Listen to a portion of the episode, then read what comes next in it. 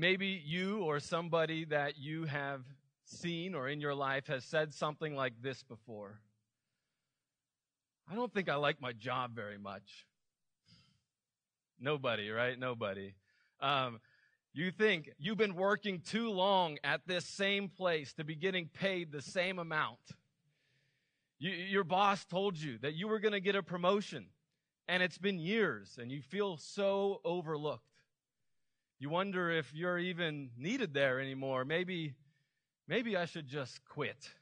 I'm done. My boss obviously doesn't care about me, and guess what? My coworkers, they're horrible. They have such terrible attitudes, and, uh, well, they hardly do anything anyway. So why even bother? Maybe you've said or heard something like that before. And you know what? There is a lot of value in figuring out the logistics of that situation. Like, it is good to figure out, okay, what is my relationship with my boss? What is my purpose at work? How do I influence and get along with my coworkers? And, and those are all really good things to talk about. But in this particular situation and in every situation in life, what we need more than anything else is Jesus. Jesus is enough. Jesus is enough for me. Jesus is enough for you. Jesus is enough for all the kids across the world from every culture, every language, every country. Jesus is enough. And that's the theme of our series because that's the theme of Paul's letter to the Colossians that we've been studying. Jesus is enough. And I love how Paul starts this letter. And I, I, encourage you, if you have your Bible, to turn there in your Bible to the book of Colossians. And if you don't have your Bible, that's okay. The words will be on the screen behind me. Uh, but we'd love to give you a free Bible before you leave today, if, if you so would like one. We'll be in Colossians chapter 1, looking at verses 15 through 20. And I love how Paul starts this letter because he's never met these people before that he's talking to. And so the first thing that he does, just like with any first century letter, there is a greeting. Paul's like, Hello, I'm Paul. And then he prays for them. He writes out this wonderful prayer. And I wonder how often do we say we're going to pray for people and do we actually pray for them?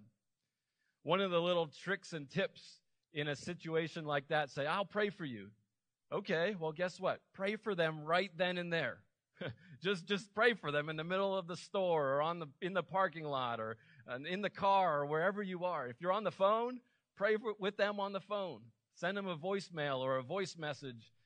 And if you're texting and say, I'll pray for you, text them your prayer. Write it in an email and send your prayer in an email. That's what Paul did. And I think it's a great practice for us to do. And so he does the greeting, he prays for them, and then the next thing he does is he writes this poem, this hymn about Jesus.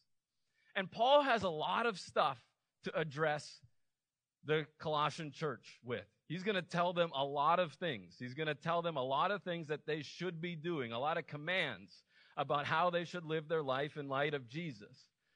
But Paul doesn't start with those commands. How often, when we're trying to get somebody to do something, do we just tell them what to do?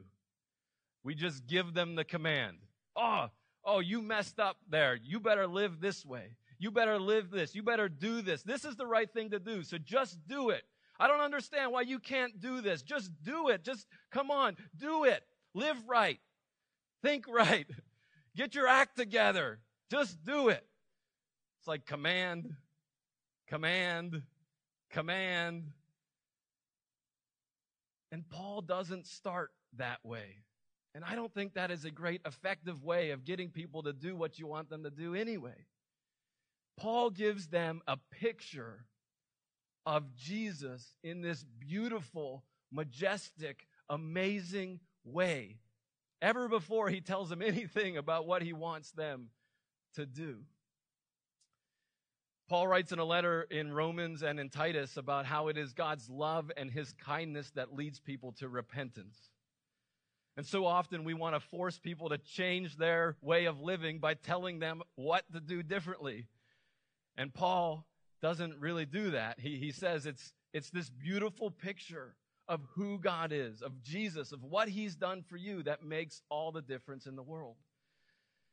And so Paul starts this letter by giving this hymn of Jesus, this poem about Jesus to help us see that Jesus really truly is enough. Is Jesus enough for you? Because if he is, your life is going to be very different. You're going to live with a different purpose. You're going to find joy in situations that you shouldn't find. Nobody's finding joy in. And you're going to be patient when life doesn't seem to be going your way. You're going to be living with a different purpose and a different mission if Jesus truly is enough for you. So, what does it mean that Jesus is enough, right? Who is Jesus exactly? That's important. And what does it mean for him to be enough? Like, enough of what? Or enough for what? So, Paul, I think, answers some of those questions in this beautiful hymn, in this beautiful poem that he writes to present Jesus in this beautiful, majestic way in Colossians chapter 1, verses 15 through 20. And he tells them that Jesus is the creator and he is the Savior.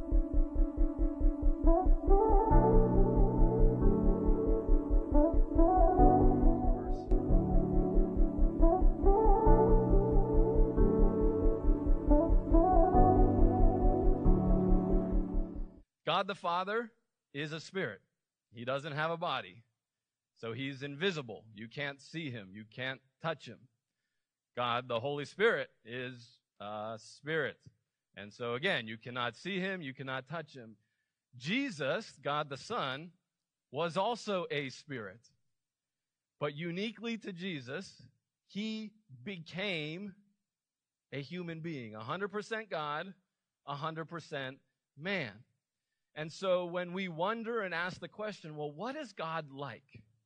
Like if I could sit next to God and talk to God, if I could touch him and, and hear him breathe, if I could, if I could smell him, if I could do life with him, if I could sit and eat a meal with him, like what would he be like? What is God like? What does God care about? Who, who does he care about? Who does he hang out with? What is God like? How do you, how do you answer those questions if you cannot see God? Well, there were some people that lived 2,000 years ago that literally got to do that with God because they were sitting next to Jesus, the visible image, the embodiment of God. They got to see what Jesus would do, where he would go, how he would spend his time, what he would talk about, what he would dream about, and, and, and where he would go. And they got to do that. They got to literally spend time with the visible image, the, the exact representation of God, the invisible God Jesus is. And as I think about this word image, I, I, always think about this thing that Jesus taught because I think it's so powerful. In Mark chapter 12, some people were asking Jesus this question. And they asked them the question Should I pay my taxes? What a great question, right? And, and I just, I they preface it by saying, you know, this isn't in the Bible, but it's like, do you know who the, is in charge of our government? Do you know the types of people that they are, how terrible they are? I mean, they don't even care about us at all. They take it all for themselves. They're such evil people, and I, we just, they can't care about God at all. They're so, so terrible. Like, should we pay our taxes to them? And Jesus says, Sow me a Roman coin. Now, don't fight me. This isn't a Roman coin, this is an American quarter. And I'll tell you, Jesus says. And when they handed it to him, they asked, Whose picture and title are stamped on it? Jesus asked them, Whose image is on the Roman coin? Does anyone know whose image was on the Roman coin? Caesar's was. Whose image is on the U.S. quarter? Anybody know? George Washington. There you go. So they answered, Caesar's, of course. And well, then, Jesus says, Give to Caesar what belongs to Caesar, and give to God what belongs to God. So Jesus begs the question for all of us to answer what has God's image on it that we should be giving to God? We do. You do. You were created in the image of God. You bear his image. And so we should give all of ourselves, all of who we are to God. Just like we give these things to the image that is buried on them, right? The Caesar's picture, that he gets it. God's image is on us, and so we should be giving ourselves to God. And Jesus is the perfect image of God, the perfect representation of God. Now, we are not exactly that, right? We're not perfect by any stretch of the imagination. Um, but the image idea, right? Caesar, he wasn't physically with them, but his image was on the coin. George Washington is not physically with us, but his image is on the coin. Jesus is the image of the invisible God. And then we read about how he existed before anything was created and is supreme over all creation. For through him, God created everything in the heavenly realms and on earth. He made the things we can see and the things we can't see, such as thrones, kingdoms, rulers, authorities in the unseen world. Everything was created through him and for him. So Paul tells us that Jesus existed before he was born on this planet 2,000 years ago. This is unique to Jesus. Like you and I, we weren't pre-existent somewhere. Jesus was. He was existed from all eternity past. And there was a moment in time when he became a human being, 100% God, 100% man. What's incredible to think about is Paul wrote this letter to the Colossians in about 60-ish AD. So that means Paul was saying there was a guy 60 years ago that was born as a human that existed for eternity prior to that. And there was a guy 30 years ago that died on a cross. And it's that guy, that man that you spent time with, that you ate with, that you listened to, that you went and sat on a hillside next to, that you rode in a boat. It was him that existed for all eternity. He created everything. If he existed before anything was created, what existed before Jesus? What existed before Jesus? The answer is nothing. That's right. so if nothing existed before Jesus, he is the creator of it. And because he's the creator of it, he's also supreme over it. Uh, some translations use the word firstborn there, which indicates the status, the authority, the title.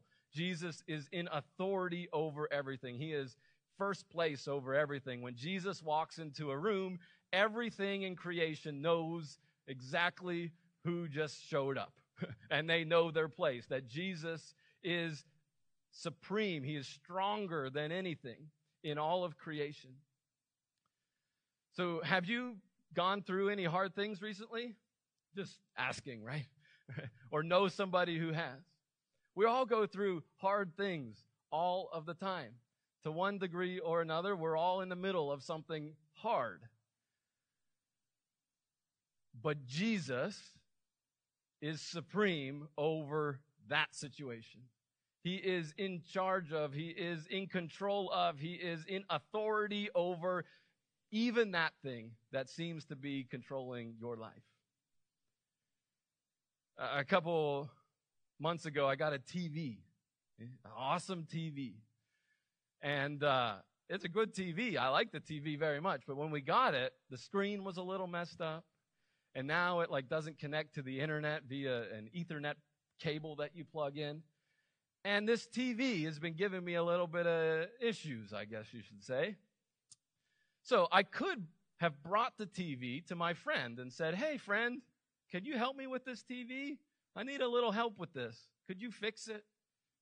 Maybe they, they could give it a try. I could bring my TV to the doctor. My, the doctor is a smart person. He's been to school for a long time. He helps people get better all the time. He solves people's problems. He's a very smart person. I could bring my TV to the doctor and see if that would help. But uh, who did I bring my TV to? the creator, the company that made it and said, hey, this is your TV. You designed it. You put it together. Fix it. And they're working on it. but you got to take it to the creator because that's what they made. And so when we face things in our life, we have to take it to the creator because he, he made it. He knows. He knows how to fix it. He is in authority. He is supreme over it. Is anyone familiar with the song Waymaker? We've sung it a couple times in church here. Waymaker. Yeah, Jesus. There's a part in there where the worship leader, whoever's singing it, if you listen to it on the radio, uh, there's like an ad lib part. And He's like, Jesus' name is above every other name. Jesus is above depression. Jesus is above loneliness. His name is above disease. His name is above cancer. Like it's horrible and as life changing as those things are in your life. Jesus is in authority over those things. He, he is supreme over those things. Like those things don't have ultimate say in what you do or how you live or what you operate in life. Jesus is in authority over those things. And guess what, too? The good news. Those things don't win in the end. Like depression doesn't win in the end. Loneliness doesn't win in the end. Disease does not win in the end. Cancer doesn't win in the end. Jesus wins in the end. Like there is coming a day where there will be no more crying, no more weeping, no more tears, no more pain, no more sorrow. Jesus is bringing that to happen. He is making it happen. He is over it all. He is not going to be controlled by anything that controls me and you. Jesus is in control of it all. He's over it all because he made it all. everything. Everything you can see and everything you can't see. Did you know that there's things in this world that exist that you can't see? Like there is a whole reality of truth that we in our finite human understanding cannot fully see. We can't see. There's a story in the Old Testament that I love that illustrates the, the power of knowing this. It's in 2 Kings chapter 6. And in this story, we meet a prophet. His name is Elisha. And Elisha has a servant. And there was a king, an evil man, that was trying to kill Elisha and this servant. And the king brought his army and surrounded Elisha and his servant, surrounded the city where they were staying in. This evil king had them all surrounded. And the servant woke up in the morning. He went outside of his tent or wherever he was staying and he looked out along the hills and he said, Oh no. He's like, the armies are here. This is probably my last day on this earth. We're done. So he turned around and he went to go see Elisha. And he's like, uh, Master, um, I got some bad news for you. We're going to die today. The king, his whole army is here. We're done. This is it. There's a few of us and there's thousands of them. We, there's nothing we can do. So Elisha takes his servant out of wherever they were saying and he told him this. Second Kings chapter 6. Do not be afraid, the prophet answered. Those who are with us are more than those who are with them. Like, what if we believe that about the situations that we were looking at? That seem so oppressive, so horrible, so life controlling, so we can't do anything about this. There is no hope. What if we look that right in the face and said, There is more on my side than there is on that side? And I can say that with confidence. You can say that with confidence because God is on your side. Jesus is on your side and he is more than enough for you, for whatever it is that you're facing in your life. So Elisha prayed, open his eyes, and may our eyes be open so that he may see. The Lord opened the servant's eyes, and he looked and saw the hills full of horses and chariots of fire all around Elisha. I'll let you read 2 Kings chapter 6 of how that ends, but let me just say Elisha and his servant win, right? God wins in the end. So, all of those things, even the things we can't see, everything was created through Jesus and for Jesus. Every beautiful work of art, every sunrise, every sunset, every waterfall, every planet, everything was created through Jesus and for Jesus. And he existed before everything else, right? And he holds all creation together. He's active in holding it all together. It's not the deistic understanding of a God who wound it all up in a watch and left it on a table and left it to do its thing and God disappeared. You can't believe in Jesus and hold that deistic understanding of God together. They don't go together. Jesus holds all creation together. How does he do that? Well, you could answer that question in a million different ways, but I want to answer it with you today by asking you to think about your body. Okay? Look at your body. You all have a body. Why is your body not floating in space somewhere? You know, you don't lose a particle and you have to bring it back and stick it back onto you. Why, why, why are you stuck together and you're not melting and falling onto the ground somewhere? What holds you together? It's actually pretty remarkable to think about because at a very small, like if you take a microscope and you look right in as small as you can get, you're going to see something like this. It's an atom. An atom is a proton and a neutron in the nucleus that is surrounded by electrons. Okay, woohoo. And the electrons have a negative charge. They repel themselves from each other like a magnet, right? But they're also attracted to the nucleus, which is positively charged. And so, so what happens is they thought that electrons like kind of orbited this nucleus the negative charges go around and they kind of stick together because of that.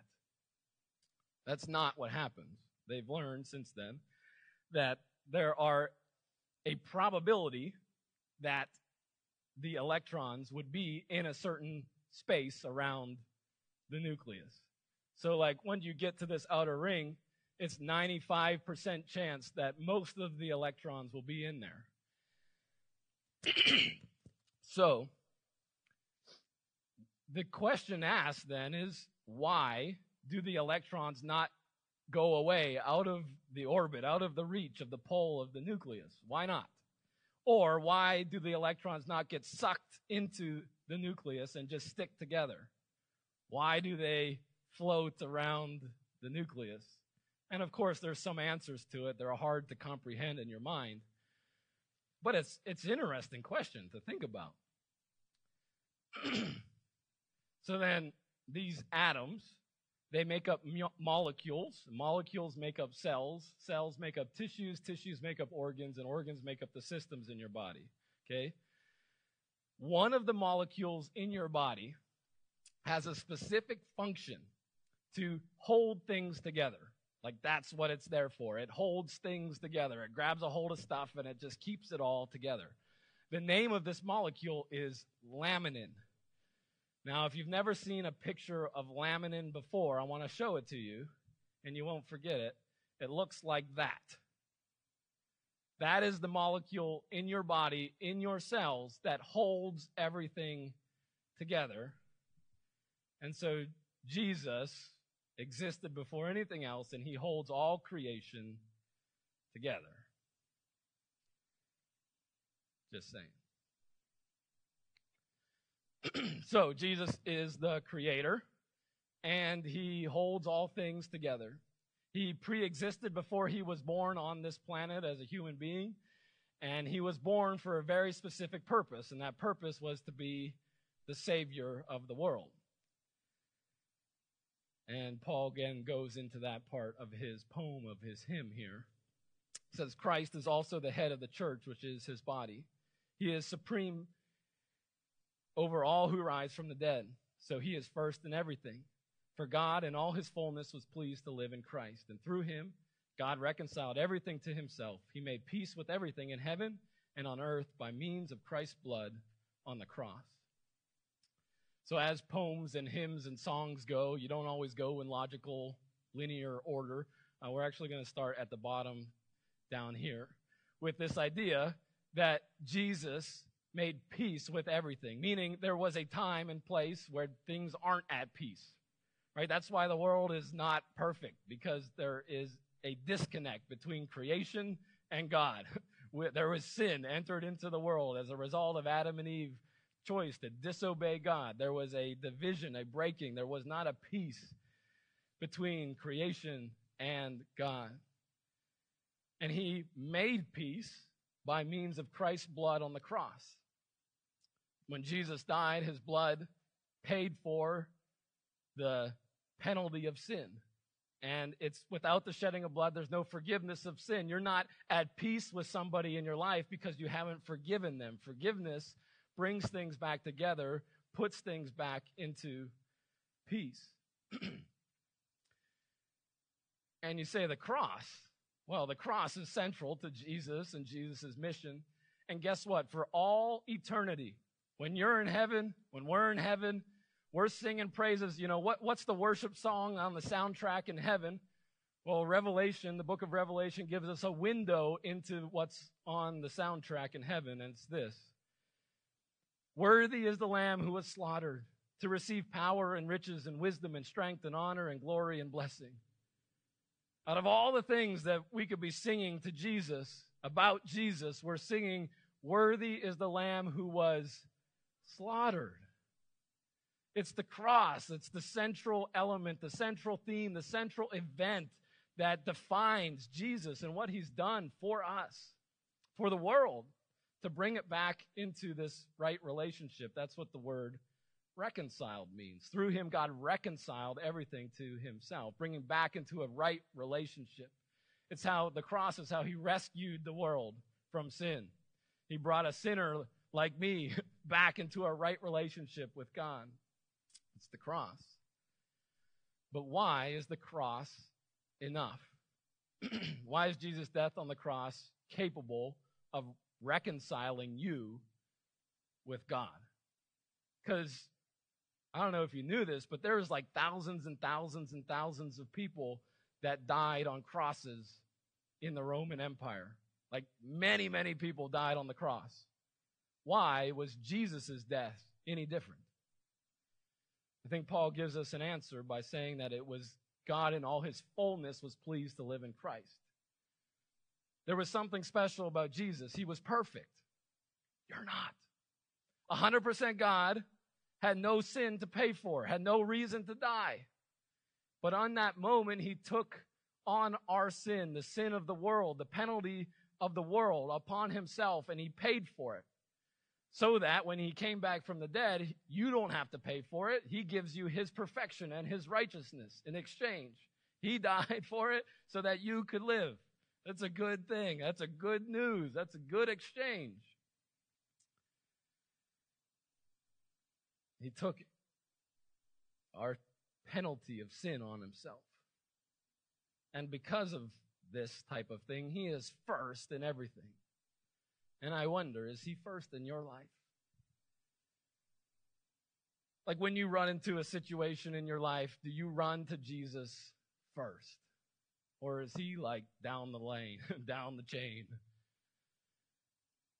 Do you, when you get paid a paycheck, whenever you do that, do you put Jesus first in that moment of testing? Oh man, I got this thing now. What am I going to do with it? Jesus first. How about your time? What you, you got some free time to, to relax or set up your schedule, your routine. Where does Jesus come? Is he first? Jesus taught that if we seek first the kingdom of God and his righteousness, then all of these things will be added unto us. So you want more money? You want more time? You want a better house, a better job? You, you're working to make yourself a better person. You're, you've got all these goals and all these plans. Okay, good. if you pursue those things first, you probably won't get them. But if you pursue Jesus first, God has a way, remember, He's the creator, He put this all into motion. He has a way of giving you those things.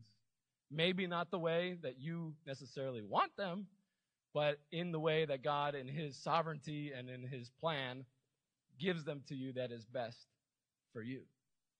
We got to put Jesus first. He's first in the, those who rise from the dead. He is the first in the resurrection. You're going to be resurrected one day.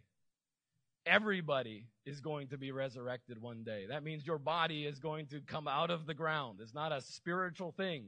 Eternity is not a necessarily a spiritual reality. It's a physical reality, albeit glorified, of course, and slightly different, but it's still a physical reality. Jesus was the first one to come back from the dead, never to die again. Imagine Lazarus. Jesus was like, come back to life. And Lazarus is like, what? what is this experience? And Lazarus had to die again. How terrible is that? Got to die twice. Man. But Jesus, when he came back from the dead, he, he, he resurrected. He's never going to die again.